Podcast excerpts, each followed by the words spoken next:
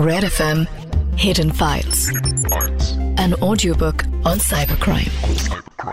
अमित दुबे के साथ red F सुन रहे हैं आप मैं हूँ रौनक शो शुरू हो चुका है, जिसका नाम है हिडन फाइल्स और मेरे साथ साइबर एक्सपर्ट अमित दुबे जी हैं, जिन्होंने बड़े बड़े बड़े बड़े, बहुत बड़े बड़े मुजरिमों को सलाखों के पीछे पहुँचाया है और यही सारे बड़े बड़े मुजरिम अब दिन गिन रहे हैं कि कब वो बाहर आएँगे और इनके पीछे पड़े यानी अमित दुबे जी संभाल के रहिएगा।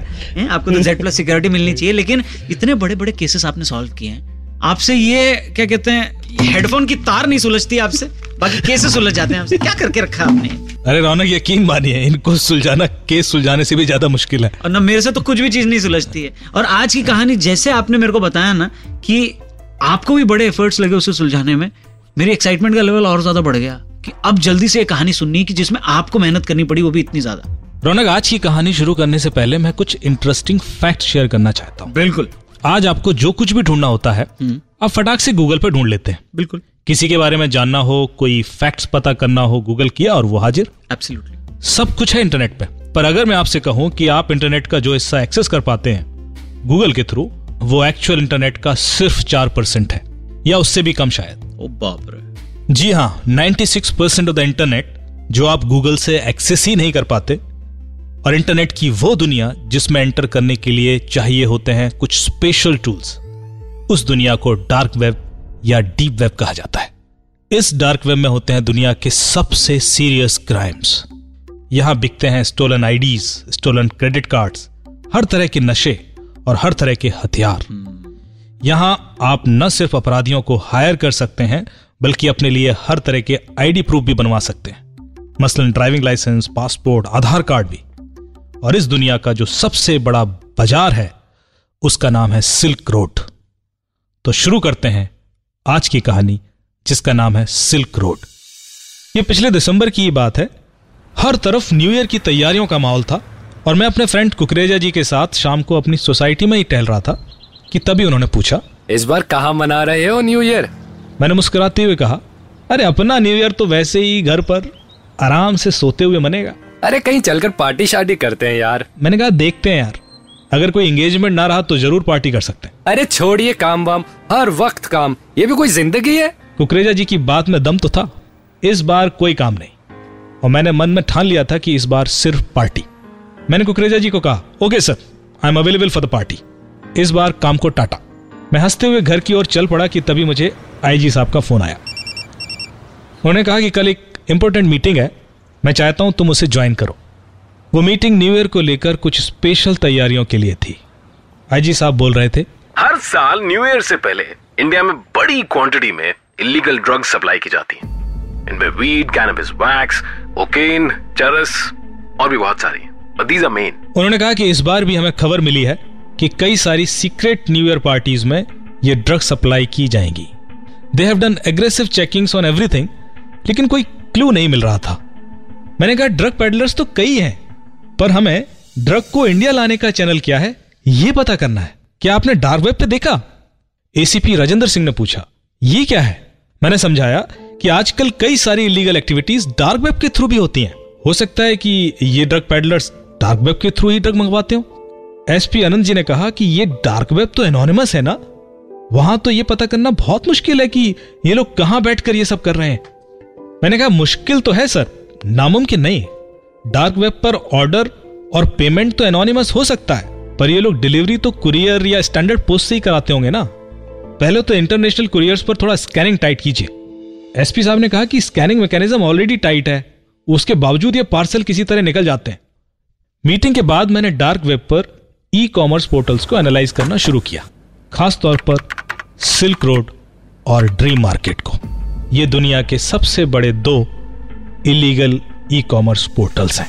मैंने पहले क्रिप्टो करेंसी वॉलेट के एड्रेस को एनालाइज किया, क्योंकि इन पोर्टल्स पर पेमेंट सिर्फ़ बिटकॉइंस के थ्रू ही होता था। मैंने देखा कि पिछले एक महीने में किन किन वॉलेट से इनमें पेमेंट हुआ है। और फिर जो वॉलेट एड्रेस हमने आइडेंटिफाई किए, उनको हर एक इंडियन एक्सचेंज पर सर्च किया कि शायद कोई वॉलेट ओनर्स का डिटेल्स ही मिल जाए। इस पूरे एग्जीक्यूशन में मेहनत बहुत हो रही थी, पर कोई क्लू नहीं मिल रहा था। 22 दिसंबर का दिन जब आईजी साहब का फ़ोन आया। कुछ मिला डार्क वेब से? मैंने कहा नहीं सर कोशिश तो पूरी है। क्या कोई तरीका है जिसमें हम सिस्टम में घुस के इन्हें पकड़ सके? मैंने सोचते हुए कहा फिर तो एक ही रास्ता है सर। आईजी साहब ने तुरंत पूछा वो क्या? मैंने कहा हमें इस डार्क वेब नेटवर्क में एंटर करना होगा बायर और सप्लायर बनकर।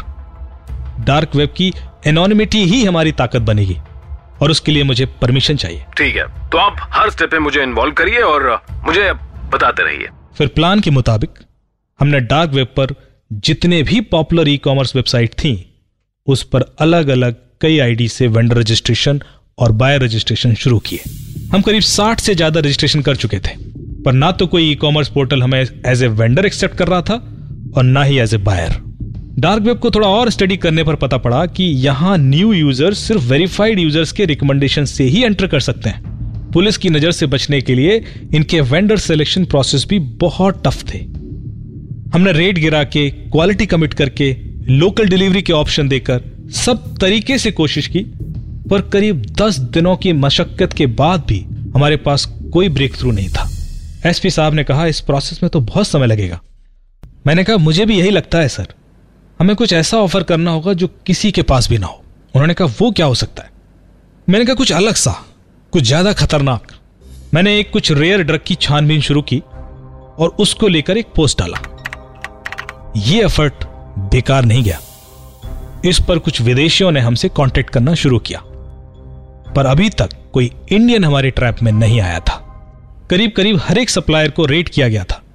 मैंने एक बार फिर जब हर एक रजिस्टर्ड सप्लायर को ध्यान से एनालाइज करना शुरू किया तो पाया कि इसमें कुछ इंडियन फीडबैक्स भी हैं। उसमें जितने भी इंडियन फीडबैक थे मैंने वो हैंडल के नाम नोट कर लिए।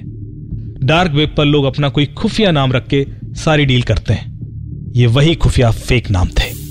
मुझे कुछ नाम मिले, जैसे toy world regal dog light of Asia Kohinoor फक्कड़ फिर मैंने इन सारे नाम को एक बार ओपन वेब पर भी एनालाइज किया, स्पेशली ई कॉमर्स वेबसाइट्स पर। यह इतना आसान तो नहीं था, क्योंकि मैं कुछ ऐसी कोशिश कर रहा था जिसमें सक्सेस मिलने के चांसेस बहुत ही कम थे। काफ़ी खोजबीन और डेटा एनालिसिस के बाद आखिर ये कोशिश रंग लाई।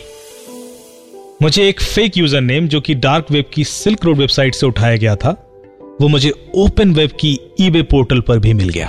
कोहिनूर, इसी नाम से एक खिलौने का फीडबैक दिया गया था। मुझे अब यूज़र नेम वाले की लोकेशन पता करनी थी, जो कि बहुत ज़्यादा मुश्किल नहीं था। मैंने ईबे वेबसाइट को 91 सीआरपीसी से एक रिक्वेस्ट भिजवाई। मैं आपको बता दूँ कि 91 सीआरपीसी एक पावर होती है पुलिस के पास, जिसके थ्रू वो किसी भी सर्विस प्रोवाइडर से कोई पर्सनल डिटेल्स किसी के बारे में मांग सकते हैं। मैंने पूछा कि इस फीडबैक देने वाले कस्टमर का आईपी विद टाइम स्टैम्प चाहिए। थोड़े दिनों के बाद हमें जवाब आ गया था। हमें वो आईपी मिल गया था। इस आईपी डिटेल्स को टाइम स्टैम्प के साथ जब हमने नेटवर्क प्रोवाइडर को भेजा तो करीब तीन दिनों बाद उन्होंने उस वाईफाई ओनर का एड्रेस भेजा, जहाँ ये वाईफाई यूज़ किया गया था। पर यह काफ़ी नहीं था। यह शख्स कोई दूसरा भी हो सकता था। और किसी खिलौने के प्रोडक्ट के एक यूज़र नेम से फीडबैक देना कोई अपराध तो नहीं था। हम कोई एक्शन नहीं ले सकते थे। और हमें एक बड़े सबूत की तलाश थी। एड्रेस दिल्ली के पीतमपुरा एरिया में था। यह एड्रेस दिल्ली की लगभग सभी इंटरनेशनल कुरियर कंपनीज़ को भेजा गया कि अगर कोई भी इंटरनेशनल नेशनल डिलीवरी इस एड्रेस पर आती है तो पुलिस को तुरंत इन्फॉर्म किया जाए। हम डार्क वेब पर अभी भी किसी वेरीफाइड वेंडर के क्लोज होने की कोशिश कर रहे थे, पर कोई सक्सेस नहीं मिल रही थी, कि तभी हमें एक कुरियर कंपनी से फ़ोन आया। उन्होंने कहा कि, सर, दिए गए एड्रेस पर कुछ इंटरनेशनल टॉयज डिलीवर होने के लिए कैलिफ़ोर्निया से आए हैं। यह हमारे लिए एक बड़ी न्यूज़ थी। मैंने पूछा, कितना बड़ा पार्सल है?